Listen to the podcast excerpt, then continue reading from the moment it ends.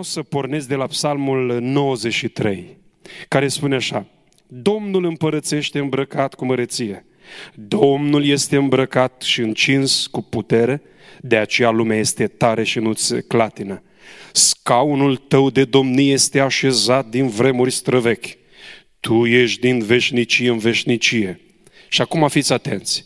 Cea mai puternică forță a naturii este prezentată în următoarele două versete. Râurile vuiesc, Doamne, râurile vuiesc tare, râurile se umflă cu putere. Ați văzut ce au făcut în Grecia și în Turcia. Dar mai puternic decât vuietul apelor mari și mai puternic decât vuietul valurilor năpraznice este Domnul în locașurile, în locurile cerești. Mărturile tale sunt cu totul adevărate. Sfințenia este podoaba casei tale, Doamne, pentru tot timpul cât vor ține veacurile. Ce ziceți? În 2015 uh, a încetat Sfințenia lui Dumnezeu? În 2055 va înceta Sfințenia lui Dumnezeu? Va fi vreun surogat, ceva care să înlocuiască în casa lui Dumnezeu Sfințenia lui Dumnezeu? Eu vă spun cu mâna pe Biblie că nu. Ci pentru toată vremea cât va ține viacurile, fete și băieți, înțelegeți un lucru. Podoaba casei lui Dumnezeu este sfințenia. Și Dumnezeu să împodobească caracterul nostru cu sfințenie. Amin? Și aș vrea să vă prezint câteva lucruri. Spunea uh, o regulă, a, să știți că bateria e foarte slabă, uh, e ca și bateriile noastre. Ajută-mă tu, te rog, pe măsură ce eu mut, uh, este destul de... De la mine? Ah, ok, mi-ai dat o accept acolo, bun. Haideți să vedem uh, dacă ar fi să vă întreb ce este sfințenia, oare am putea o defini? Sunt două, cel puțin doi vectori prin care putem să definim. Spune la un moment dat Platon când aveau uh, celebrele lor banchete, Socrate, iertați-mă, discuțiile pe care le aveau. Vreți să începem, deci? Bun. Haideți să continuăm prin a defini termenii, spunea Socrate. Și sunt doi vectori, sfințenie care înseamnă ceea ce cere Dumnezeu. Este cerința lui Dumnezeu, dorința din inima lui Dumnezeu, sfințenia și sfințire ca proces. Interesul meu, ceea ce ofer eu, la cerința lui Dumnezeu. Cerere și ofertă. Sfințenia ce cere Dumnezeu, sfințirea, ceea ce ofer eu, ce livrez eu lui Dumnezeu. Sfințire înseamnă acțiunea de a se sfinți și rezultatul ei. Acțiunea de a se sfinți și rezultatul ei. Am o durere în suflet. Imediat după botez, oamenii sunt abandonați.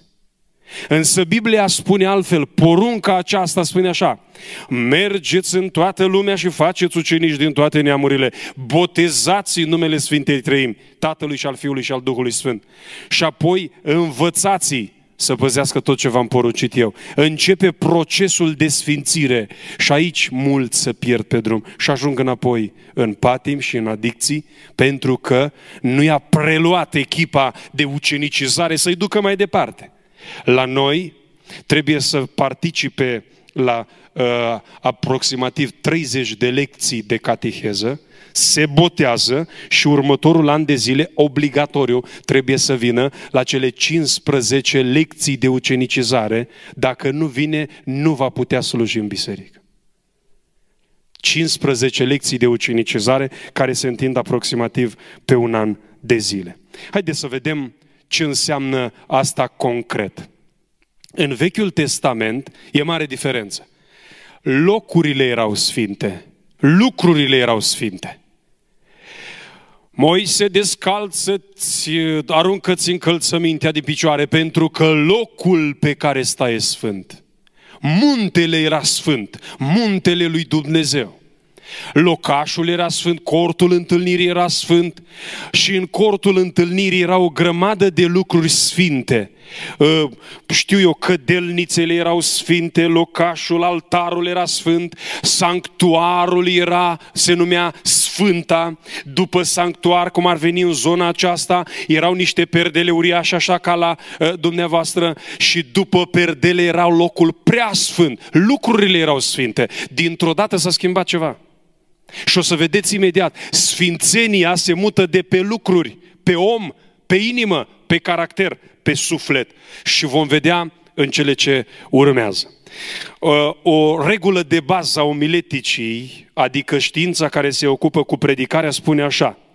Spune-le oamenilor ce vrei să le spui, spune-le ce le spui și spune-le ce le-ai spus. Adică, spune-le de la început despre ce vorbești în seara aia, la seminarul ăla, la predica aia, dacă le spui că vorbești despre aia, păi despre aia vorbește, iar la final fă o concluzie, ca omul să plece cu ceva acasă.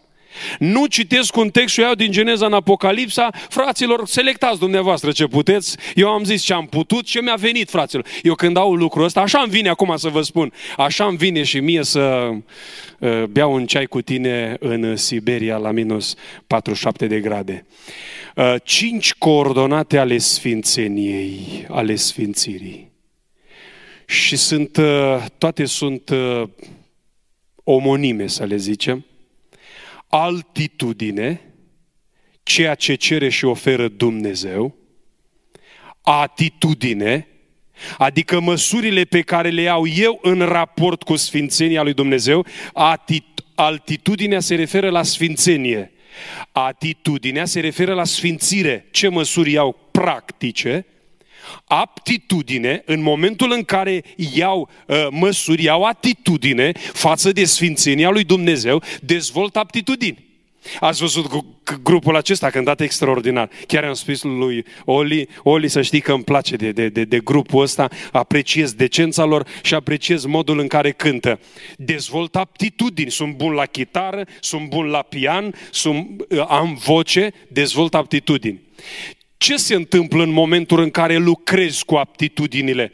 Dacă vreți, atitudinea este mersul meu la stăruință și Dumnezeu lasă darul Duhului Sfânt, mă botează cu Duhul Sfânt. Pentru 90 și ceva la sută dintre penticostali, gata, slavă Domnului, am pașaportul, aștept învierea morților și viața veacului ceva să vie.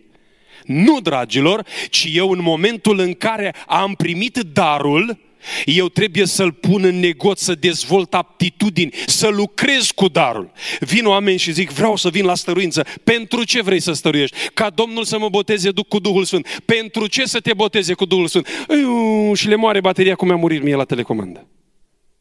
Păi, păi să fiu mântuit, să ajung în cer. Ce vrei să faci cu Duhul Sfânt? Să-L întristezi în fiecare zi? Sau ce vrei să faci cu El? Și apoi, dacă eu pun în negoț darul lui Dumnezeu, dezvolt, intru într-o stare de beatitudine, stare de euforie permanentă. O să o definim imediat, intrăm în detaliu.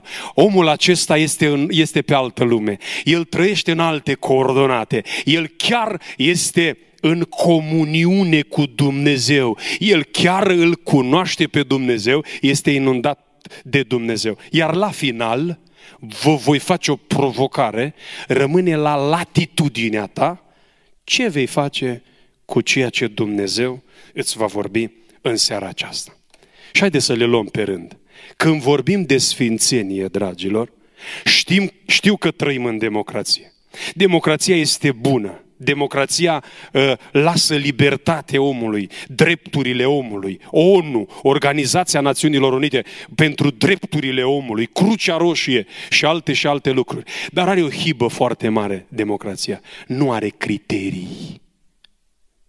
Nu există criterii de evaluare, nu există standard, pentru că se vrea prin filozofia noii toleranțe pe care am amendat-o aspru într-o carte, o să vă spun la urmă despre ea, Cruciadele dintre sfinți și demoni, despre ce este vorba.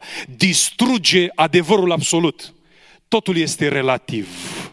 Totul de la Einstein încoace, care a demonstrat că un corp poate fi mutat dintr-un loc în altul, fără a, a se acționa asupra lui, ci cu ajutorul energiei, toate lucrurile, teoria relativității, care până la Isaac Newton era absolut. Cam toate lucrurile au devenit relative și lovește direct în, uh, în credință în mod special. Altitudine, criteriile lui Dumnezeu. și ne arată cine este Dumnezeu. Fete și băieți, suntem noi conștienți când venim la biserică cine este Dumnezeu?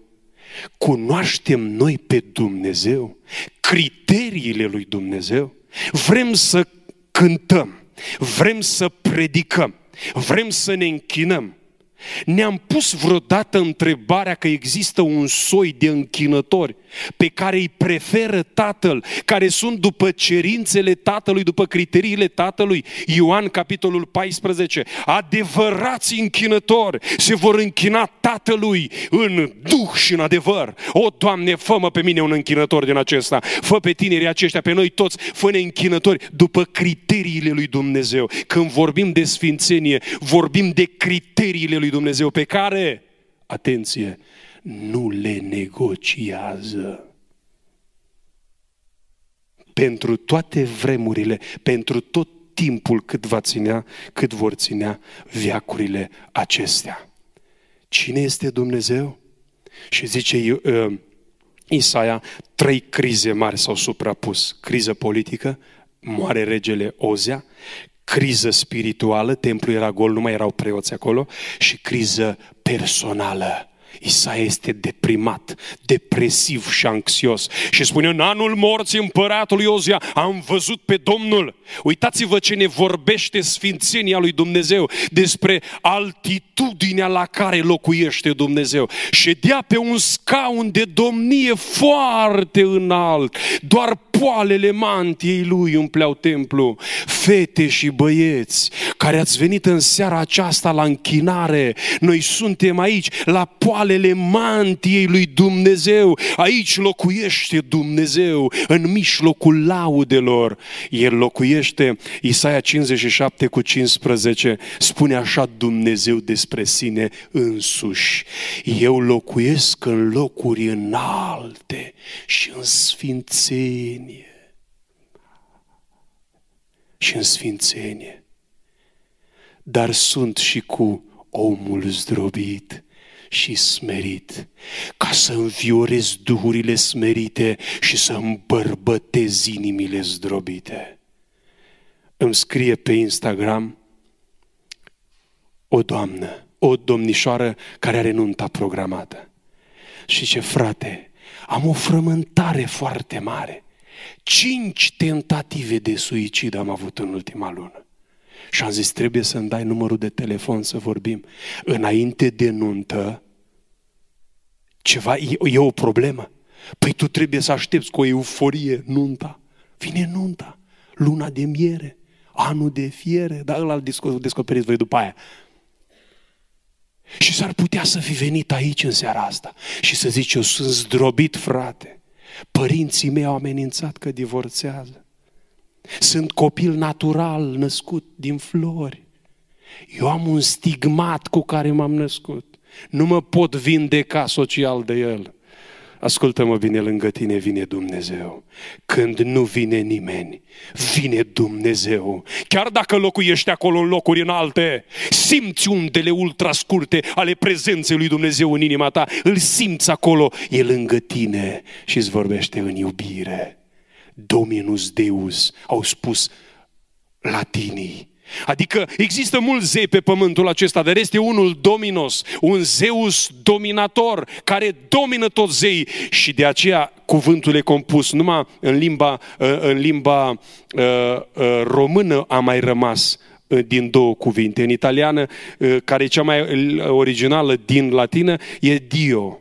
Da? Dar la noi a rămas Dumnezeu, Dominus Deus. Dumnezeul acesta înalt are standarde înalte. Fete și băieți, când îl cunoști pe Dumnezeu, nu-ți mai permis să trăiești oricum. Nu ți se pare că ai prea coborât standardele la liceu, la facultate? Să fie bine. Să nu mai spună colegii că sunt o ciudată, că sunt un ciudat și ai renunțat la una și ai renunțat la alta și azi un pic și mâine un pic și ai tolerat și una și ai tolerat și alta. și ai ajuns la profanarea templului Duhului Sfânt, care este trupul tău. Și ai ajuns să bei, ai ajuns să fumezi, ai ajuns să te droghezi. Mi drag de ea, frate, mi drag de ea și vreau să o ajut să cobor. A, la ce o să o ajuți? La ce? Dumnezeu este sfânt și ne vrea cu gelozie pentru sine. Al doilea aspect, al doilea vector, atitudine. Am văzut cine este Dumnezeu. Dragilor, nu vă uitați la oameni. Nu vă uitați la stele, staruri, mega staruri. Ce mincinos e satana. Mă și prinde-mă pe unii, mă. Vreau să te fac mega star în întuneric. Te minte. Tu ești deja lumina. Pentru că ești Fiul lui Dumnezeu, ești copil de Dumnezeu, voi sunteți lumina lumii, n-am nevoie de ofertele tale, diavol împielițat, să pleci cu armata ta de demoni cu toți. Eu sunt lumina, Iisus Hristos m-a mandatat să fiu lumina lumii. Ce atitudine ei în raport cu sfințenia lui Dumnezeu? Și zice Domnul Iisus Hristos, voi când vă rugați să ziceți Tatăl nostru care ești în ceruri, sfințească-se numele Tău. Ați făcut vreodată hermeneutică pe expresia asta? Sfințească-se. Pare că sfințenia lui Dumnezeu este condamnată la un proces de sfințire, așa Înseamnă că este incompletă și are nevoie să, să se desăvârșească. Nu. Este completă și desăvârșită. Dar ce înseamnă sfințească-se numele tău? Știți cum s-ar putea continua fraza asta? În viața mea. Sfințească-se numele Tău în comportamentul meu cu părinții. Sfințească-se numele Tău în statutul meu de elev la liceul din Timișoara. Sfințească-se numele Tău la facultatea ă, de vest din Timișoara. Sfințească-se numele Tău în praxis, în viața mea de fiecare zi, în societate, în locul în care m-ai așezat. Asta înseamnă să iei atitudine și să iei atitudine serios. 1 Tesaloniceni 4 cu 3 sfințește voia lui Dumnezeu. Ce zice aici? Voia... Da, da, las. E, deci cine îi la, la laptop acolo e strong, vigilent. Rară mi-a fost dat. Știți cât de mult mă ajută Domnul să te binecuvinteze. Suntem parteneri în seara asta. Voia lui Dumnezeu este sfințirea voastră. Să vă păziți de curvie. Incredibil. Deci nu mă pot sfinți dacă sunt dependent de pornografie. Nu. Nu. Nu mă pot sfinți dacă îmi permit mai mult cu prietena mea, mai mult cu prietenul meu decât îmi permite Biblia. Nu te poți sfinți. Niciodată. Voia lui Dumnezeu. Și am distrus generații de proroși după generații de proroși. Am o cauză, frate, înaintea Domnului. Vreau să văd voia lui Dumnezeu. Voia lui Dumnezeu este sfințirea voastră. Ce să vină prorocul să spună asta? Tu știi asta. E scris în Biblie. Să vă păziți de curvie. Revenim. Zice în Exod, înainte să primească legea, au sfințit poporul și ei și-au spălat hainele. Păi dar nu mi le-a spălat Iisus Hristos la Golgota. Și există o filozofie ieftină a Harului lui Dumnezeu. Un abuz de Harul lui Dumnezeu. Mă sfințește Domnul, a murit pe cruce, Jesus loves me, a murit pe cruce pentru păcatele mele. Și eu? Există o, o, o, o datoria, e plătit prețul de Hristos. Da? De Dumnezeu prin Hristos pentru păcatul meu. Dar eu intru într-un prezent continuu de sfințire. I-a sfințit, Dumnezeu a sfințit poporul și ei și-au spălat hainele, fete și băieți. Dumnezeu te sfințește, dar tu trebuie să te duci să te mărturisești, să-și schimbi viața, să te lupți, să-ți dorești, să iei zilele de post, să citești cuvântul lui Dumnezeu. Străduiește-te procesul acesta de sfințire. Ia nevoios. Vă recomand să revedeți cei care nu ați văzut nici, care l-ați mai văzut și care nu l-ați văzut niciodată obligatoriu. În seara asta nu vă culcați până nu vedeți filmul Călătoria creștinului, Jean Bunian. Este ceva extraordinar. De ce el a zis să se sfințească? Vine decalogul. Dumnezeu vrea să dea legea Dumnezeu vrea să te facă să înțelegi harul lui Dumnezeu. Și pentru asta trebuie sfințire. Vreau să mă folosească Dumnezeu la predicare. Vreau să mă folosească Dumnezeu la cântare. Vreau să mă folosească Dumnezeu la închinare. Să fiu misionar, să fiu evanghelist. Trebuie să te sfințești înainte. Și apoi vine legea, înțelegi, îți deschide Dumnezeu mintea și inima. Întărește-te, zice Dumnezeu lui Iosua, și îmbărbătează-te. Eu sunt cu tine. Probabil că te uiți la faza asta și spui, vai, stai că am crezut că, uai, că e harul de gata așa și, mai, deci trebuie să fac și eu. Și poate că te-ai descumpănit așa un pic în credință. Am o veste bună pentru tine. Întărește-te și îmbărbătează-te. Eu sunt cu tine, zice Domnul. Mărire lui Dumnezeu pentru asta. E lângă tine. Te ajută și te întărește. Și apoi zice Ilie pe Carmel, aprindeți jertfa. Ilie, primul lucru, adresa altarul Domnului și a făcut partea lui. A sfințit poporul și apoi a făcut o rugăciune scurtă. Ce atitudine ei în raport cu sfințenia lui Dumnezeu? Poți să fii responsabil sau poți să fii ignorant? Și una și alta va avea urmări și consecințe. În momentul fericit, cu happy end, în care zici, vreau să mă sfințesc, vreau să-i slujesc lui Dumnezeu, îmi convin criteriile lui. Sunt de acord. Vreau să fac pact cu Dumnezeu și parteneriat la sfințire. Află în seara aceasta că vei dezvolta aptitudini, vei fi un predicator plin de Duhul Sfânt, vei fi un închinător adevărat în Duh și în adevăr. De ce? Păi haideți să vă spun. Iarăși ajungem la vestea bună. De fapt, Dumnezeu ne cere nouă, dar numai să ne vadă că vrem.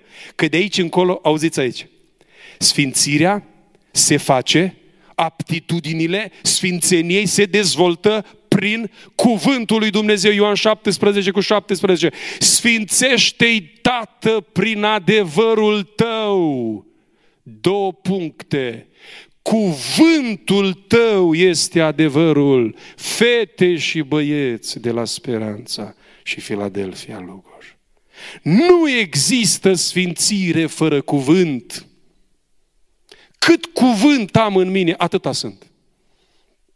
Fetelor, dacă vreți să vă măritați bine, dincolo de mașina pe care o conduce băiatul pe care ați pus ochii sau care a pus ochii pe voi, dincolo de orice, dincolo de freză, dincolo de mușchi, dincolo de orice, doriți-vă să-i vedeți Biblia. Vă vine să credeți că băieți pregătiți de însurătoare la 25 de ani și nici măcar nu au Biblie personală? Da, am întâlnit eu. Vă vine să credeți că sunt fete la 22 de ani care le-au probat pe toate pe pământul ăsta, dar nu au Biblie personală? Nu există sfințire fără cuvânt. Dragilor, pot să se schimbe, pot să se mute munții, pot să se clatine dealurile, tot prin cuvânt ne vom sfinți și peste o mie de ani, și în urmă cu o mie de ani, și în urmă cu patru mii de ani. Tot prin cuvânt ne sfințim. Cuvântul tău este adevărul și prin cuvântul lui Dumnezeu ne sfințim. N-ați vrea să ne dorim din seara asta, Doamne, ajută-mă să studiez Biblia. Spunea Spurgeon despre John Bunyan, despre care vă vorbeam, că a avut revelația aia cu călătoria creștinilor. Zice, pe John Bunyan, dacă îl tai undeva la mână, în loc de sânge curge versete biblice. A citit de 100 de ori Biblia, dintre care de 50 de ori pe genunchi. Și spunea el studenților, vreți să contați în economia lui Dumnezeu, în economia predicării lui Dumnezeu, vreți să aveți, să aveți importanță și Dumnezeu să vă folosească, biblicizați-vă sângele cu cuvântul lui Dumnezeu. Fără Biblie nu există sfințire. Niciodată. Sfințenia se face prin cuvânt, tocmai am spus. Sfințenia este realizată de Isus. Efeseni 3 cu 27. Noi doar trebuie să ne ținem pas la pas cu Isus. Uitați-vă ce frumos scrie în Efeseni 3 cu 27. Spune așa. Acum vedem, imediat. Er, sfințenia o realizează Isus. A plătit prețul pentru noi. A, a, a, ne-a asigurat lucrarea aceasta și ne-a asigurat, ne-a garantat sfințenia. Apoi sfințenia, se, sfințirea se realizează prin Duhul Sfânt. 2 Tesaloniceni 2 cu 13. V-a ales în sfințirea Duhului. V-a ales în sfințirea Duhului. Noi însă, frați prea iubiți de Domnul, vă, vă pute, puteți să realizați apelativul acesta. frați prea iubiți de Domnul. Extraordinar. Trebuie să mulțumim totdeauna lui Dumnezeu pentru voi. Căci de la început Dumnezeu v-a ales pentru mântuire în sfințirea Duhului și în credința adevărului. Minunat e Dumnezeu. Minunat e Dumnezeu. Sfințirea, nu există sfințire fără Duhul lui Dumnezeu. Nu există sfințire fără stăruință în Duhul lui Dumnezeu. Nu există sfințire fără plinătatea Duhului, fără darurile Duhului, fără roada Duhului. Nu există sfințire. Doriți-vă să fiți plini de Duhul Sfânt. Nu vă îmbătați de vin. Nu ne întrebați în podcasturi dacă uh, aveți voie să beți bere cu sau fără alcool. Întrebați-vă mai degrabă, zice, nu vă îmbătați de vin și de șampanie aceasta asta este destrăbălare. Din potrivă, fiți plini de Duh. Ajută-ne, Doamne, la asta. Mă doare că nu mai văd voluntari pentru sfințire. Găsești voluntari la mici cu grămadă. Mari voluntari la mici. Nu știu dacă am mâncat 10 mici în viața mea mi se pare o mâncare foarte scârboasă. Mă rog, am impresia că are ca o carne de câine în ei, dar nu aure, are carne bună, dar așa e doar o impresie de mea. Domnule, când vine vorba de un fotbal și scrim pe grup, imediat trei echipe odată să faci. Nici echipa națională n-are lot pe care îl faci tu în, în, în 10 minute. Când vine vorba de o zi de post, de o misiune în Oltenia, de vai, vai, vai, vai, că îți, îți se ridică diabetul la 200. Mai sunt între noi tineri care să-și dorească să fie plini de Duhul Sfânt. Mai sunt. Fete care să-și dorească să fie pline de Duhul Sfânt. Mă, mă gândesc la fetele astea lui Filip, măi. Câte fete avea și erau prorocițe? Câte? Câte fete avea? M-aș aștepta băieții să știe mai bine. Da? Vă dau temă de casă. Câte fete avea? Cert este că toate proroceau. I-a zis stai că său Filip, ă, să zicem, Hadasa, dragă, ce cadou îți dorești? Dacă erau fecioare, aveau maxim 15 ani, rețineți. Maxim. La 15 ani se măritau. Și zice, împlinește 14 ani de zile și trebuie să-ți facem buletinul. Ce cadou să-ți facă tata?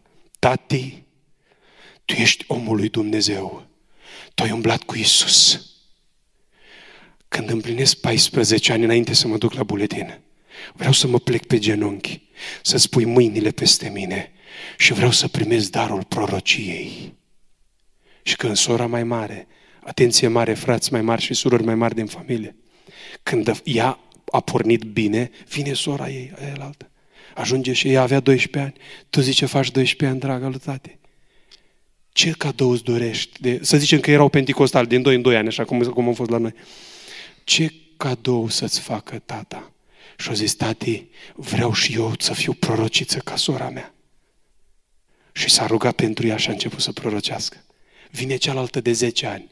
Deci dacă aveau maxim 15 ani, 10 ani. Tu ce vrei? Tati, dacă nu-s prea mic, să fiu în armata lui Isus, să fiu între luptători, să fiu între trăgători, Doamne, vreau și eu, tati, vreau și eu să, să prorocesc. Și toate trei proroceau. Arătați-mi preocupările fetelor de 14 ani astăzi. Câți dintre noi își mai doresc să prorocească? Câți dintre noi, dintre băieți, își mai doresc astăzi să predice? Și cât îți doresc să se îmbogățească prin Bitcoin? Câți își doresc la 18 ani de zile să fie plin de Duhul Sfânt și cât își doresc motocicletă Kawasaki Ninja? Despre asta este vorba. Patru. Și apoi concluzii. Ă, aptitudini concret, înzestrări naturale. Domnule, bun, lucrez, dezvolt aptitudini. Cu ce? Dumnezeu prin construcție te-a dotat cu tot ce trebuie. Predicții, limbi străine.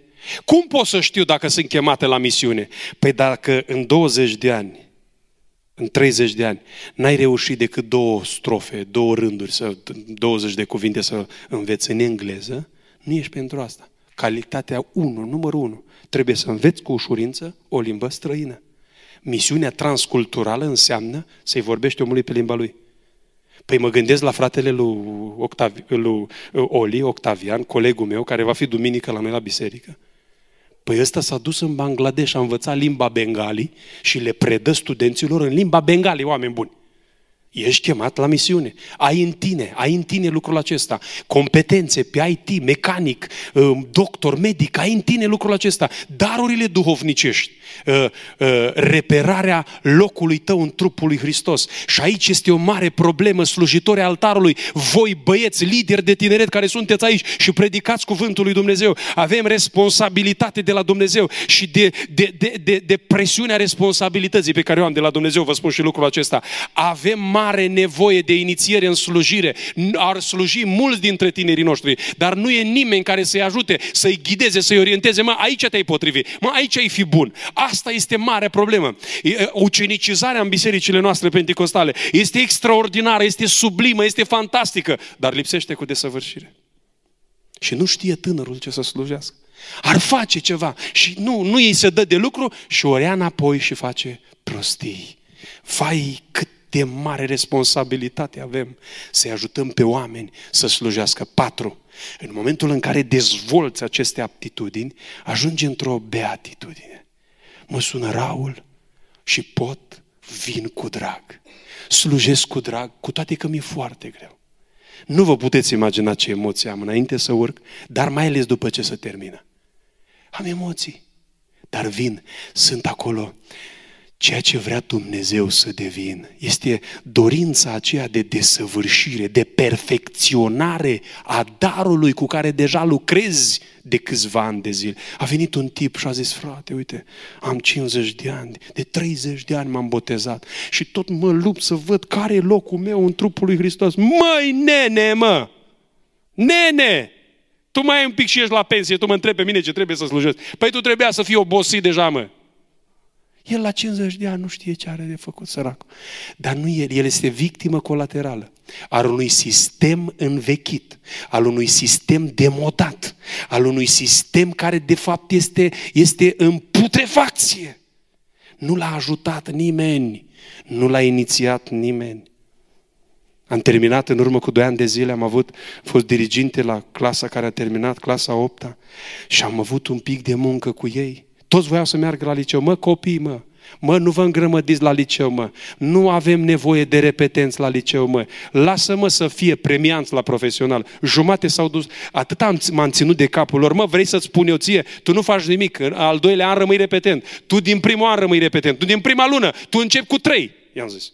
Și am ajutat, am, jumătate s-au dus la liceu, jumătate la profesional. Mă întâlnesc cu ei, Domnul, ce bine că v-am ascultat, ce bine. Și sunt așa de bucuroși. Asta ne lipsește. Consultanța asta în alegerea slujirii este crucială. Stare de ce este beatitudinea, stare de euforie permanentă care te face imun la provocările din jur. Nu-ți mai pasă de nimic. Te jignește. Voi, zice o doamnă, mă invit la biserică, doamnă doctor.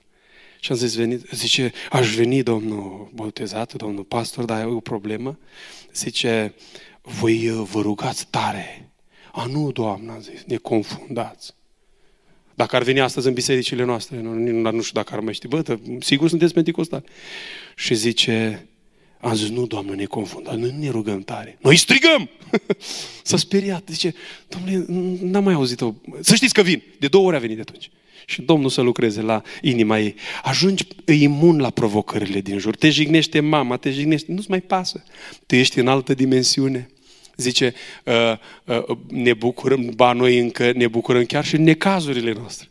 Mă vine un necaz, te bucuri în necaz, îi dai slavă lui Dumnezeu, începi să vezi cu maturitate harul lui Dumnezeu. Oamenii lui Dumnezeu, băieți și fete, îmi doresc în generația noastră creștini asumați. Nu mai avem creștini asumați care să spună, fie că mor, fie că trăiesc, eu sunt al Domnului, nu doar să cânte, ci să-și asume asta în fiecare zi. Nu mai pasă de nimic că am luat, am luat țeapă la mașina la care am cumpărat-o, că am picat examenul, eu îi slujesc lui Dumnezeu Dumnezeu. Adică slujirea mea nu este circumstanțială. Eu îi slujesc lui Dumnezeu indiferent de viața asta. Tu deja ești într-o stare de euforie permanentă.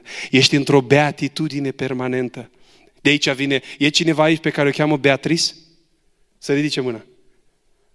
Domnul să te binecuvinteze, Beatrice. De aici vine numele de Beatrice. Băieți, reperați-o, că să știți că e legătură între nume și caracter. Cu, cu, căsătorindu-vă cu o fată ca Beatrice, voi sunteți într-o stare de euforie permanentă. Nu vă activați prea mult visarea, că trebuie să o alimentați starea asta. cu buchet de flori, cu vorbe frumoase. Nu stăm și hai să văd că m-am însurat acum. Stați cu minți. Până te însori mai greu, după aia e și mai greu. Uh, Beatitudine înseamnă că devii alt om. Îi zice Samuel lui uh, Saul, du-te, acolo sunt niște oameni care se roagă, sunt proroci, te vei întoarce alt om. Dumnezeu îți va schimba inima. Și așa a fost. Sfințenia lui Dumnezeu și plinătatea Duhului Sfânt te transformă, te schimbă radical și vorbim de acel metamorfozis grecesc, adică schimbare radicală, din temelie. Asta face întâlnirea de tineret. Asta face întâlnirea tânărului cu cuvântul lui Dumnezeu. Predicator din sală, expuneți-i cât mai mult pe oameni la cuvântul lui Dumnezeu, nu la părerile voastre personale. Cântăreți din sală, expuneți-i pe oameni la prezența lui Dumnezeu, nu la prestația noastră. Expuneți-i pe oameni la cuvânt, la rugăciune, prin Duhul. Beatitudine. Oamenii ăștia sunt eroi. Ei scriu versete și poezii pe pereții pușcăriilor, pe limbi de pantofi scriu poezii ca Traian Dors, ca Vasile Militaru, ca Wurbrand. Ei sunt într-o, zice Biblia despre în cartea evreilor, ei despre care lumea nu era vrednică. Lumea nu era vrednică de ei. Se duceau în timpul persecuției lui Domitian, 10 ani de zile a durat cea mai cruntă, mai dură și ca lui Nero. Se duceau în flancuri cu miile și spunea, ce cu voi? Ce vreți aici să faceți? Vrem să murim pentru Hristos. Ăștia erau într-o stare de beatitudine. Le mai păsa. Nu și-au iubit viața lor chiar până la moarte. Nu și-au mai iubit viața lor. Că cine vrea să-și scape viața o va pierde. Dar cine o pierde pentru Dumnezeu o va câștiga. Asta nu poate, nu poate înțelege decât un creștin asumat. Și în final, beatitudine concret, dorința de a fi plin de Duh, roada Duhului Sfânt. Te duci la liderul de tineret, te duci la păstorul bisericii, îl salut pe linia asta prin Alina, da, pe fratele păstor uh, Avram, m-am întâlnit cu dânsul la conferința păstorilor naționale de la Sovata, i-am spus că vin aici, s-a bucurat, Sperăm și la final să se bucure și să fie slujire eficientă și voi să vă duceți acasă și să vorbiți de bine despre slujirea din seara asta. Amin? De bine. Am văzut într-un restaurant italian ce frumos scria. Zice, dacă v-a plăcut mâncarea, spuneți la cât mai mulți pe care îi întâlniți. Dacă ceva nu v-a plăcut, spuneți-ne doar nouă. E important lucrul ăsta, de-aia am Instagram. Dar nu mult nu înțeleg.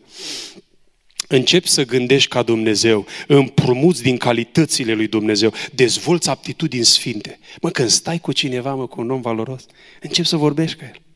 Încep să, să, să te influențează. Fiecare om în viață, un om de rând mă refer, îl lăsăm deoparte pe cei care slujesc pe scenă, care slujesc ca influenceri spirituali sau în lume, indiferent, ă, dar fiecare om influențează o mie de oameni în viața lui. Prin ceva îi influențează. Te influențează Dumnezeu că începi să petreci mult timp cu El și ajungi să gândești ca Dumnezeu. Și zice Domnul Iisus, mă voi să vă iubiți unii pe alții. Cum v-am iubit eu, măi? Așa să vă iubiți și voi. Prin aceasta vor cunoaște toți că sunteți ucenicii mei. Dacă vă iubiți cum v-am iubit eu. Învățați de la mine, eu sunt blând și smerit cu inima, imitate-mi, zice în traducerea din limba italiană, imitați-mă pe mine, imitați-mă pe mine, învățați de la mine. Faci voia lui Dumnezeu chiar dacă te lasă singur. Ai devenit copilul, proprietatea lui Dumnezeu și zice, Tată, pentru ei mă rog. Erau ai tăi în lume plin de patim, de pofte, dar mi-ai dat de acolo din lume. Acum sunt ai mei, am o rugăminte, eu vin la tine, dar ei rămân în lume. Păzește de cel rău în lume. Cer cuvinte. Mai o temă pentru casă este și asta. Să vă duceți în seara asta acasă și să citiți rugăciunea Domnului Isus din Ioan 17 Știți când a fost scrisă rugăciunea asta? Acolo când zice că stătea, s-a dus lângă o piatră și sudoarea i s-a transformat în picături mari de sânge. Asta spunea Isus. Deci aici, în zona asta, noi avem niște vase sudoripare, glande sudoripare, în vasele astea capilare, de la cap.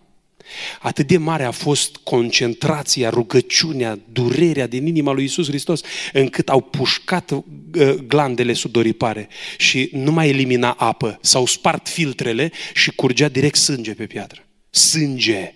Și spunea, Tată, te rog să fie una, cum noi suntem una. Auziți ce înseamnă beatitudine? Cum eu în tine, tu în mine și ei în noi, Elohim, adică cu referire la Sfânta Trăime, să fie una. Niște cuvinte, dacă vi le asumați asta în viața de fiecare zi, vai, vai, vai, aș, v-aș, v-aș, v-aș pune să o învățați pe de rost că este extraordinar. În final, rămâne la latitudinea ta. Ce faci? Este problema ta. Zice, vegheați asupra celor care le zice prezbiterilor, să vegheați asupra lor, să îi păziți, ca unii care veți da socoteală de sufletele lor. A, adică eu la judecată răspund pentru voi? Niet. Eu în seara asta mă descarc de responsabilitate. De ce? Că vă spun adevărul. Și vor cunoaște adevărul și adevărul vă va face slobozi sau vă va condamna pentru totdeauna. Dacă n-ați ști, zice Hristos, n-ați avea păcat, dar pentru că ziceți știm, păcatul vostru rămâne. Deci adevărul te răsplătește sau te condamnă pentru totdeauna. De ce? Dacă atunci când Dumnezeu a lăsat la latitudinea ta decizia vieții veșnice, ai ignorat-o, îți prea tânăr, n-am timp de Dumnezeu, n-am timp de pocăință, am alte lucruri de făcut. E la latitudinea ta, tu ai ales să respingi pe Dumnezeu și vei suporta consecințele eterne.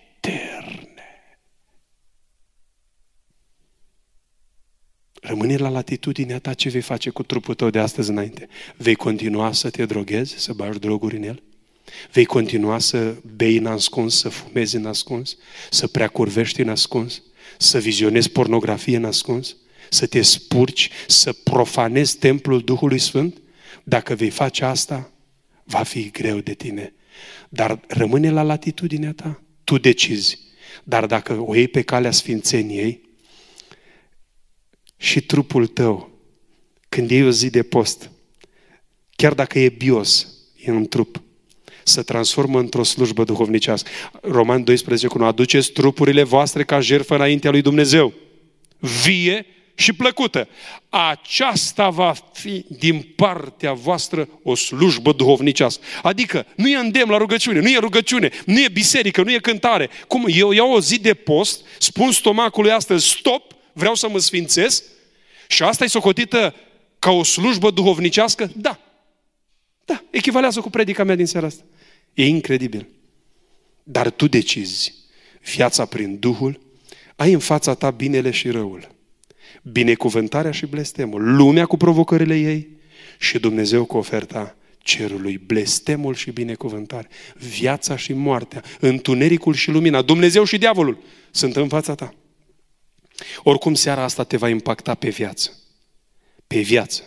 Dacă te pocăiești, va fi ferice de tine că va fi un motivator al întâlnirii tale cu Dumnezeu. Dacă nu te pocăiești, tot te va urmări și vei păcătui în continuare și mulți veți pleca de aici și veți continua să păcătuiți.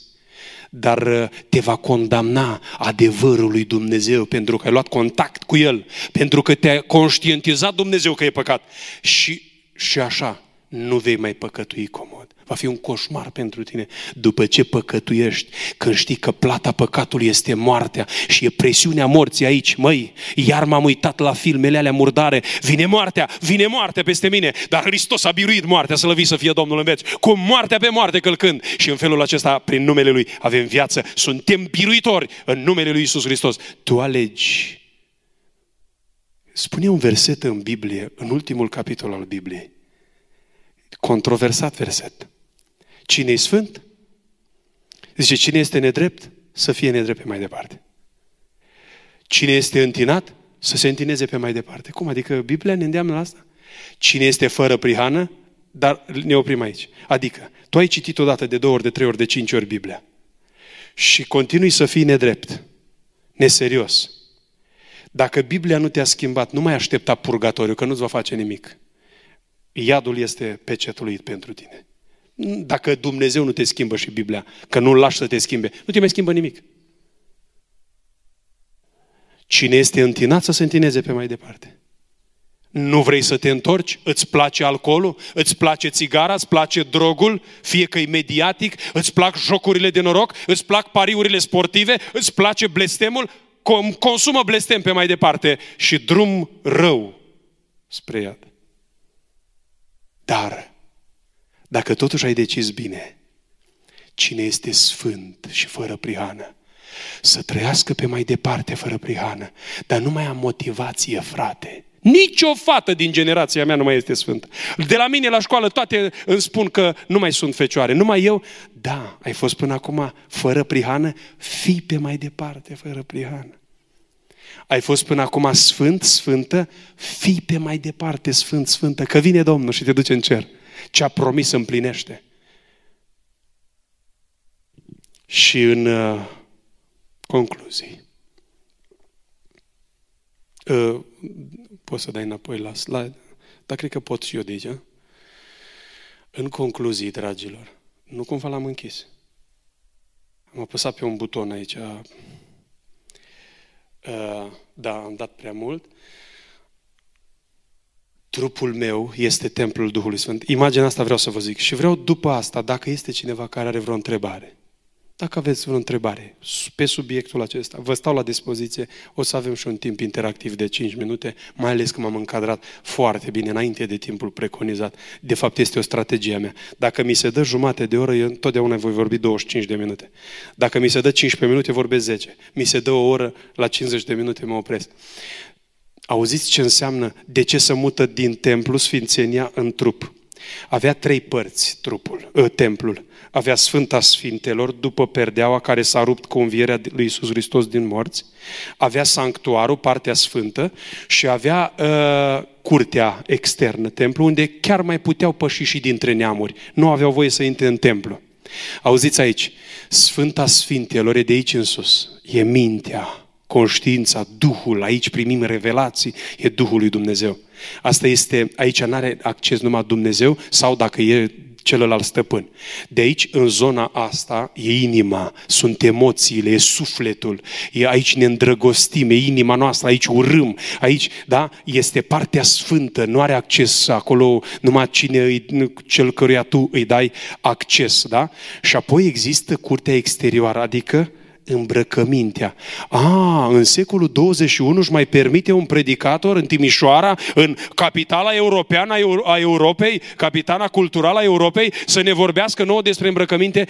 Da, domnișoare și domnișori, pentru că, oh, indiferent, da, până la urmă, frate, stai un pic că ești din altă eră, inima contează, ce mai... Stop! Colegul tău de la facultate nu-ți vede inima și eu am scris o meditație care zice așa, modul în care arăți în form, în, în, îmi livrează mie un flash în 4D despre ceea ce este în inima ta. Până să ajungă la inimă, oamenii trebuie să vadă ceva în atitudinea mea, în comportamentul meu, în îmbrăcămintea mea. Este partea exterioară a templului. Aici au acces neamurile, aici văd uh, oamenii de pe stradă, vecinii, uh, Toată lumea vede, profesorii, toți văd. Ce împărăție reprezinți? Sau este vreo diferență între tine și o altă fată, alt băiat din altă împărăție? Întrebare. Contează enorm de mult. Enorm de mult contează. Contează curtea exterioară, contează sanctuarul, partea sfântă, emoțiile mele, să-L mă sfințesc înaintea lui Dumnezeu, sentimentele mele trebuie să fie curate. Și păs- contează Sfânta Sfintelor Duhul aici unde am revelație din partea lui Dumnezeu. Atât mi s-a revelat mie. Așa a zis Dumitru Stăniloae după ce a publicat 15.000 de pagini scrise. Cine a citit 15.000 de pagini? El le-a scris. dacă aveți întrebări.